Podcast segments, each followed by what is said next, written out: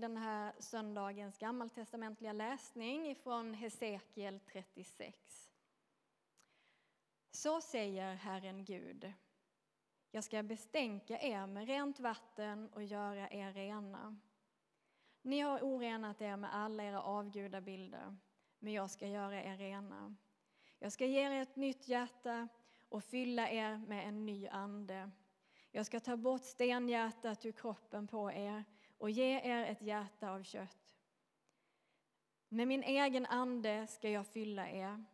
Jag ska se till att ni följer mina bud och håller er till mina stadgar och leder efter dem. Ni ska få bo i det land jag gav era fäder. Så ska ni vara mitt folk och jag ska vara er Gud. Så lyder Herrens ord.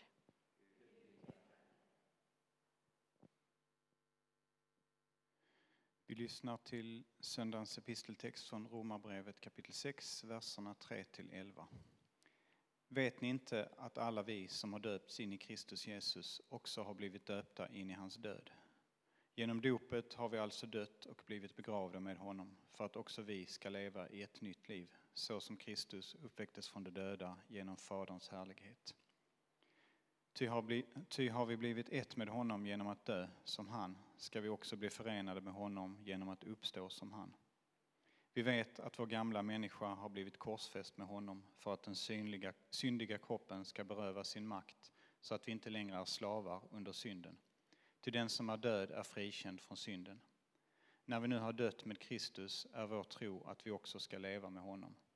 Vi vet ju att Kristus har uppväckts från de döda och inte mer ska dö. Döden är inte längre herre över honom. När han dog, dog han bort från synden en gång för alla. När han nu lever, lever han för Gud. Så ska också ni se på er själva. I Kristus Jesus är ni döda för synden, men lever för Gud. Så lyder Herrens ord. Upplyft era hjärtan till Gud. Hör dagens heliga evangelium enligt evangelisten Johannes. Bland fariserna fanns en man som hette Nikodemus, som var medlem av judarnas råd. Han kom till Jesus en natt och sa: Rabbi, vi vet att det är från Gud du har kommit som lärare. Ingen kan göra sådana tecken som du utan att Gud är med honom. Jesus svarade: sannerligen jag säger dig, den som inte blir född på nytt kan inte se Guds rike.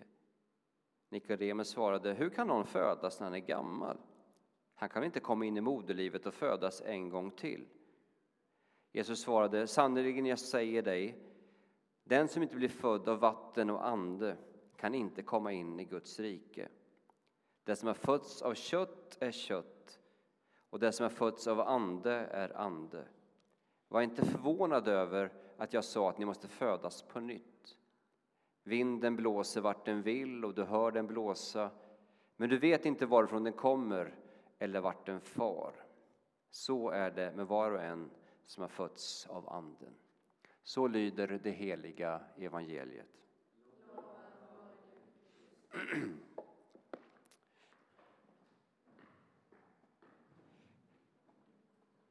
När man under en längre tid lever med kyrkoåret så inser man att det finns tider då det är stora högtider, stora festdagar. Eh, oftast ligger de väldigt förtätade också. Under de senaste månaderna så har vi haft sådana förtätade återkommande festdagar. Vi har haft påsken, vi har haft Kristi himmelsfärdsdag, vi har haft pingsten och senaste söndagen var det den helige trefaldighetsdag. Så att under våren så är det mycket fest och mycket, mycket liv och mycket härligt.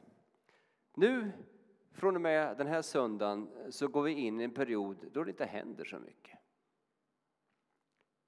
Idag är den första söndagen efter trefaldighet och så här kommer det hålla på. Andra söndagen efter trefaldighet, tredje söndagen efter trefaldighet, fjärde söndagen efter trefaldighet, femte, ja, ni vet. Ända fram till den tjugoandra söndagen efter trefaldighet och sen är det advent.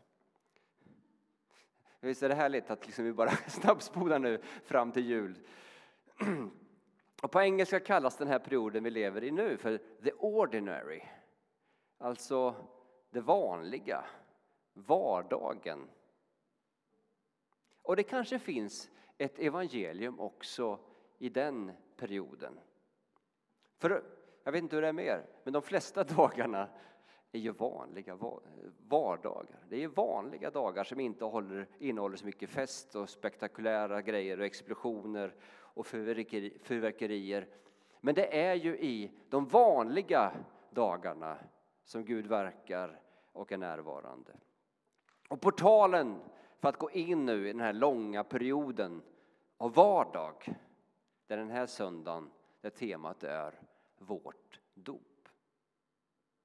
Och vår kallelse är att under de här kanske enformiga, vanliga, ibland gråa dagarna, det är dumt att säga det idag när det har varit så soligt och fint, men, men ni vet ju hur det är, så, så är det att leva i sitt dop någonting som faktiskt också gör vardagen lite speciell. Så vad innebär det nu att leva i sitt dop? Vad innebär det att vardagen ska präglas av dopets verklighet? Paulus sa så här i, i dagens text: vet ni inte att alla vi som döpts in i Kristus Jesus också har blivit döpta in i hans död? Den som är död är frikänd från synden. För något år sedan så mördades en tidigare missionspastor som heter Lena Westström i Örebro. Rätt tidigt så riktades misstankarna mot en närstående till henne. Det gick upp i tingsrätten, men han blev frikänd. Men för några dagar sedan, den tjugoåttonde maj, så tog hovrätten upp fallet igen. Och nu var bevisen på plats. Och han dömdes till arton års fängelse. Och då, på grund av att han var frikänd i tingsrätten, så gick han ju omkring som en fri man. Så polisen sökte efter honom. Och när de hittade honom så var han död. För några dagar sedan. Och när jag läste det, denna makabra och mycket tragiska händelse, så tänkte jag, ja, det har jag varit med om. För det är något liknande nämligen som sker i dopet. Alltså vi är skyldiga. Straffet väntar oss. Djävulen anklagar oss. Men döden har gått över våra liv. Och nu är djävulen maktlös. Så när han släpar fram mig och säger så här: han är skyldig. Så säger Jesus, ja men han är ju död. Är ni med? De har aldrig släpat in ett lik i en domstol. För det är ingen idé. För nu är det kört. Dopet dödar oss. Och därmed går vi på ett sätt fria. Det är en haltande bild, men ni hänger med ändå, va? Nu kommer ni hålla på att skriva på Twitter så här, han är ju konstig bild här. Men, men, men det är inte bara så att dopet dödar oss. Dopet skänker oss också nytt liv. Jesus säger till Nikodemus att anden är den som föder oss till ett nytt liv genom vatten och ande. Och därför säger Paulus i dagens episteltext: så ska ni också se på er själva. I Kristus Jesus är ni döda för synden, men lever för Gud. Alltså i dopet har vi på riktigt, på verkligt sätt fått en ny identitet. Och det tar nog ett helt liv att lära sig att anpassa sig till denna nya självbild. Martin Luther formulerade den välkända sentensen: Simul justus et peccator. Är ni bra på latin? Ja. Samtidigt syndare och rättfärdig. Och det är en väldigt själavårdande mening. Att vi inte blir naiva i relation till de krafter och makter som verkar både utanför oss och inom oss. Och att vi inte heller blir så deprimerade och förtvivlade när vi faller i synd. Men vi är samtidigt rättfärdiga genom dopet. Så vi ska inte parkera i vår uselhet. Eller bli narcissistiska i vår överlägsenhet. Men vi kan landa med frimodighet i att vi faktiskt är, genom dopet, Guds barn, nu rättfärdiga. The Message, The Message översätter inledning av Romarbrevet sex så här. Vad ska vi då göra? Fortsätta synda så att Gud... Kommer det upp nu? Nu, Sandra, var ju den första jag skickade till dig. Okej. Okay. Vad ska vi då göra? Fortsätta synda så att Gud kan fortsätta förlåta? Knappast.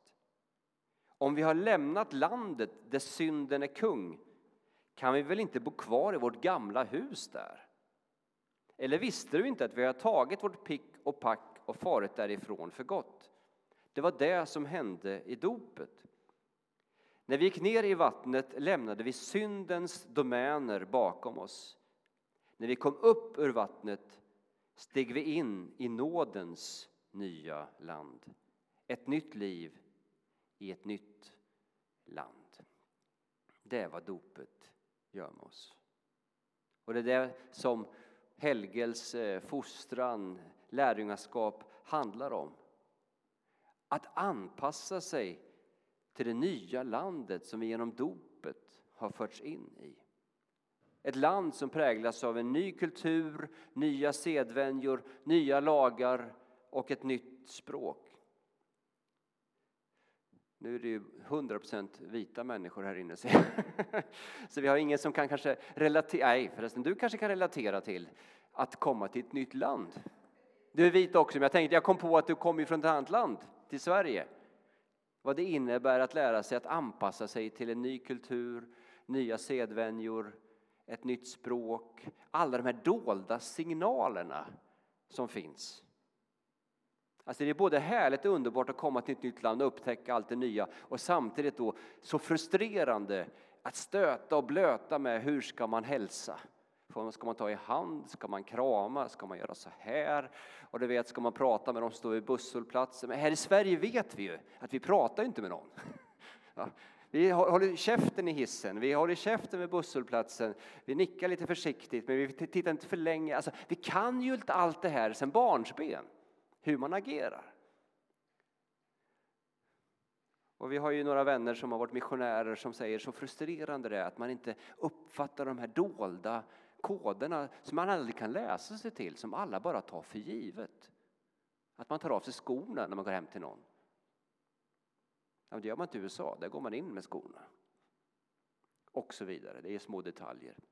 Någon berättade om missionärer som var bjudna på middag och, och sen bjöd de, och, och de fick en ganska stor portion och de åt upp allt och varit mätta och då bara puff, kom det en ny portion.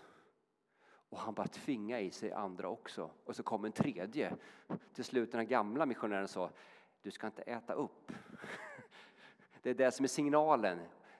Du ska lämna kvar, för då vet de, det här var gott. Då förstår världen att oj, oj, oj, nu är han nöjd och glad. Medan vi vet ju bara, man ska äta upp. De små signalerna. Och helgelse handlar om att lära sig att leva i ett nytt land. Med ett nytt språk, med ny kultur, med nya sedvänjor. Men vår gamla natur som vi har utifrån synden, den har vi ju inifrån. Det lär vi oss snabbt hur vi ska agera. Och därför så handlar dopet om att vi föds in i ett nytt land och nu måste vi anstränga oss. Alltså kämpa för att förstå hur lever man det nya livet i den nya kulturen. Med det nya språket. Men vår kamp och vår ambition här handlar inte om att vi hoppas att om vi beter oss rätt, om vi agerar rätt, om vi gör rätt, då får vi till slut ett green card och blir medborgare. Nej, vi är genom dopet redan medborgare. Och därför kan vi med glädje avslappnat lära oss att leva det nya livet i det nya landet. Och därför är den här platsen, den här tiden så viktig. För här verkar det nya landets kultur, lagar och sedvänjor. Och därför får inte gudstjänsten och dess liturgi vara relevant. Anpassad till den här tidens och omgivningens värderingar och mönster. För vad som händer då? Jo, det är att vi då bara förstärker det gamla landet. Därför måste gudstjänsten på ett sätt vara annorlunda. Så att vi lär oss det nya språket. Lär oss de nya lagarna. Lär oss den nya kulturen. Och därför ska gudstjänsten med sina ord, med sina böner, med sina handlingar präglas av det nya landet. Så att vi i firandet av gudstjänsten dras in och formas till de människor som dopet gjort oss till. Och här tror jag att många i kyrkan går miste. Vilse menar jag. När vi tänker så här, hur kan vi nå dem utanför? Vi försöker vara så lika dem som möjligt. Nej, tvärtom. Inte att vi ska vara obsoleta, arkaiska. Utan att vi ska vara trogna mot det nya Gudsrikets språk och kultur. I dopet så får vi den helige ande. Och därmed får vi hopp. Det finns nu en möjlighet att förändras och förvandlas. Peter Halldor skriver: genom pingsten framträder ett genomlyst porträtt. Vi ser vilka vi verkligen är. Det finns hopp. Paulus skriver till de troende i Efesos. Vi skulle göra något tecken här så att du fattar att det var nu. Ja. Därför besvär er för Herrens skull. Lev inte längre som hedningarna. Deras tankar är tomhet, deras förstånd förmörkat. Och de står utanför det liv som Gud ger, därför att de behärskas av okunnighet och förstockar i sina hjärtan. Utan någon skamkänsla ger de sig hän åt utsvävningar och lever ett alltigenom orent och själviskt liv. Men så är det inte med er. Ni har lärt känna Kristus, såvida ni nu har hört om honom och undervisats om honom efter en sanning som finns hos Jesus. Därför ska ni sluta leva som förut. Ni ska lägga av er den gamla människan som går under, bedragen av sina begär. Se till att ni förnyas i ande och förstånd och att ni klär er i den nya människan som har skapats efter Guds bild med den rättfärdighet och den helighet som hör sanningen till. Det finns faktiskt hopp om livet. Vi kan förvandlas. Vi kan förändras. Det finns ju mycket patetiska slogans och reklam nu för tiden. Du kan bli allt du vill. Inget kan stå i vägen för dina drömmar och så vidare. Du kan inte bli allt du vill. Lyssna ungdomar.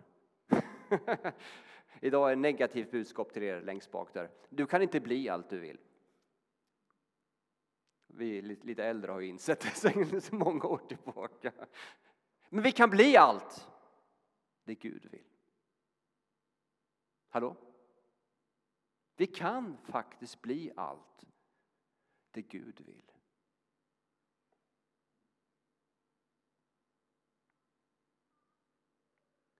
Och det är i de små, envetna handlingarna som det sker. Det som äger rum i det vi kallar ordinary.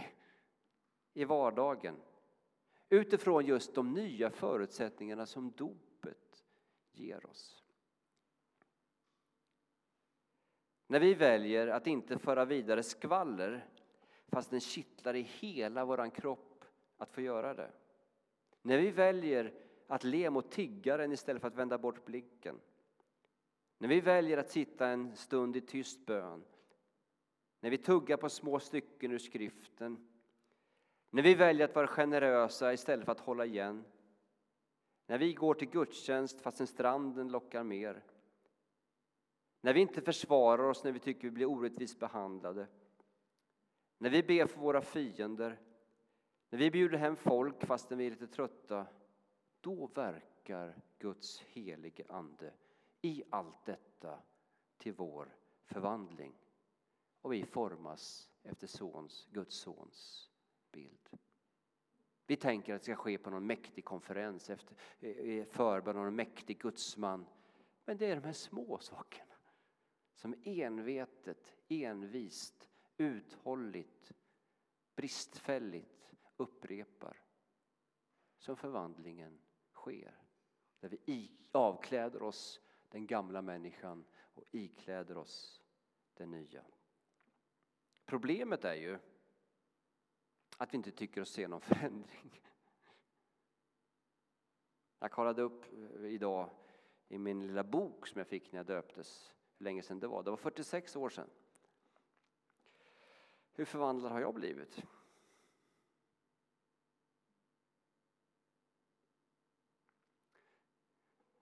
Nu talar jag till er som är lite äldre. Visst har ni varit med om det när ni har träffat någon gammal klasskamrat eller någon gammal vän som inte sett på länge. Och sen bara, shit vad gammal han har blivit. Eller hur? Visst har ni reagerat så utan att tänka någonting om att de kanske tänker likadant om er. Men det är för att man inte har sett dem på så länge. De vi umgås ofta med tänker inte likadant. Och vi lever ju oss själva tjugofyra sju så vi ser ju ingenting överhuvudtaget om det som sker. Och att leva sitt dop innebär inte att hålla på med navelskådande för att se om händer det något. Utan om att uthålligt leva i tro på att Gud faktiskt verkar i det lilla. Och att det är väldigt gott för mig att inte se det som sker. För Gud beskyddar mig från mig själv. Och i bönens värld så håller inte Gud fram en spegel där vi ska kunna betrakta vår egen själ. Utan han inbjuder oss till att se in i hans eget ansikte. För andens frukt är inte självupptagenhet utan självförglömmelse och att man börjar älska sin nästa. När vi hade vår så kallade praxisutbildning inför att bli präst så gick vi hos Bert Lundahl. Och när vi pratade om dopet så förklarade han för mig varför de bebisar som döps har en sån rätt stor dopklänning. Har ni varit med om det? Och förr i tiden var de faktiskt i vuxenstorlek. En liten bebis som har en åttio klänning. Liksom. Varför hade man det så? Jo, klänningen är så stor att vi ska kunna växa in i den. Att bli där vi är i Kristus. Att den gåva vi får i dopet har en potential av att här vill Herren forma oss till sin likhet. Här för Herren in oss genom dopet till ett nytt land där vi på nytt får lära oss det nya språket, den nya kulturen, de nya sedvänjorna, de nya lagarna. Men också att förr så begravdes man i sin dopklänning. För oavsett hur vår tillväxt ser ut under vårt jordeliv så är det inte vår lyckade helgelse som vi lutar oss emot. Utan i dopets evangelium. Det är därför jag har den här. Alban. Vad är Alban för någonting? Jo, det är dopets dräkt. Alltså jag står inte här framme för att jag är förträfflig, ett helgon. Utan jag står här för att jag blivit iklädd Kristus genom dopets nåd. Och församlingens förtroende.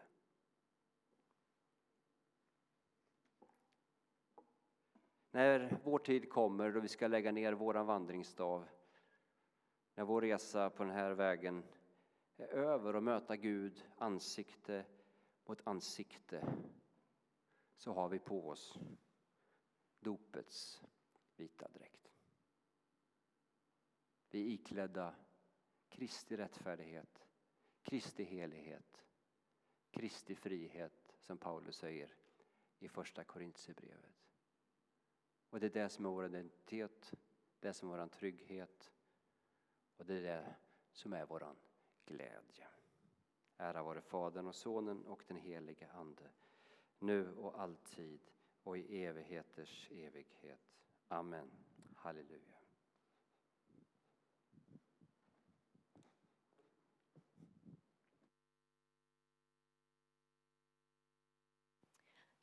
Låt oss stå upp tillsammans så ska vi stämma in i hela kyrkans bekännelse av den kristna tron.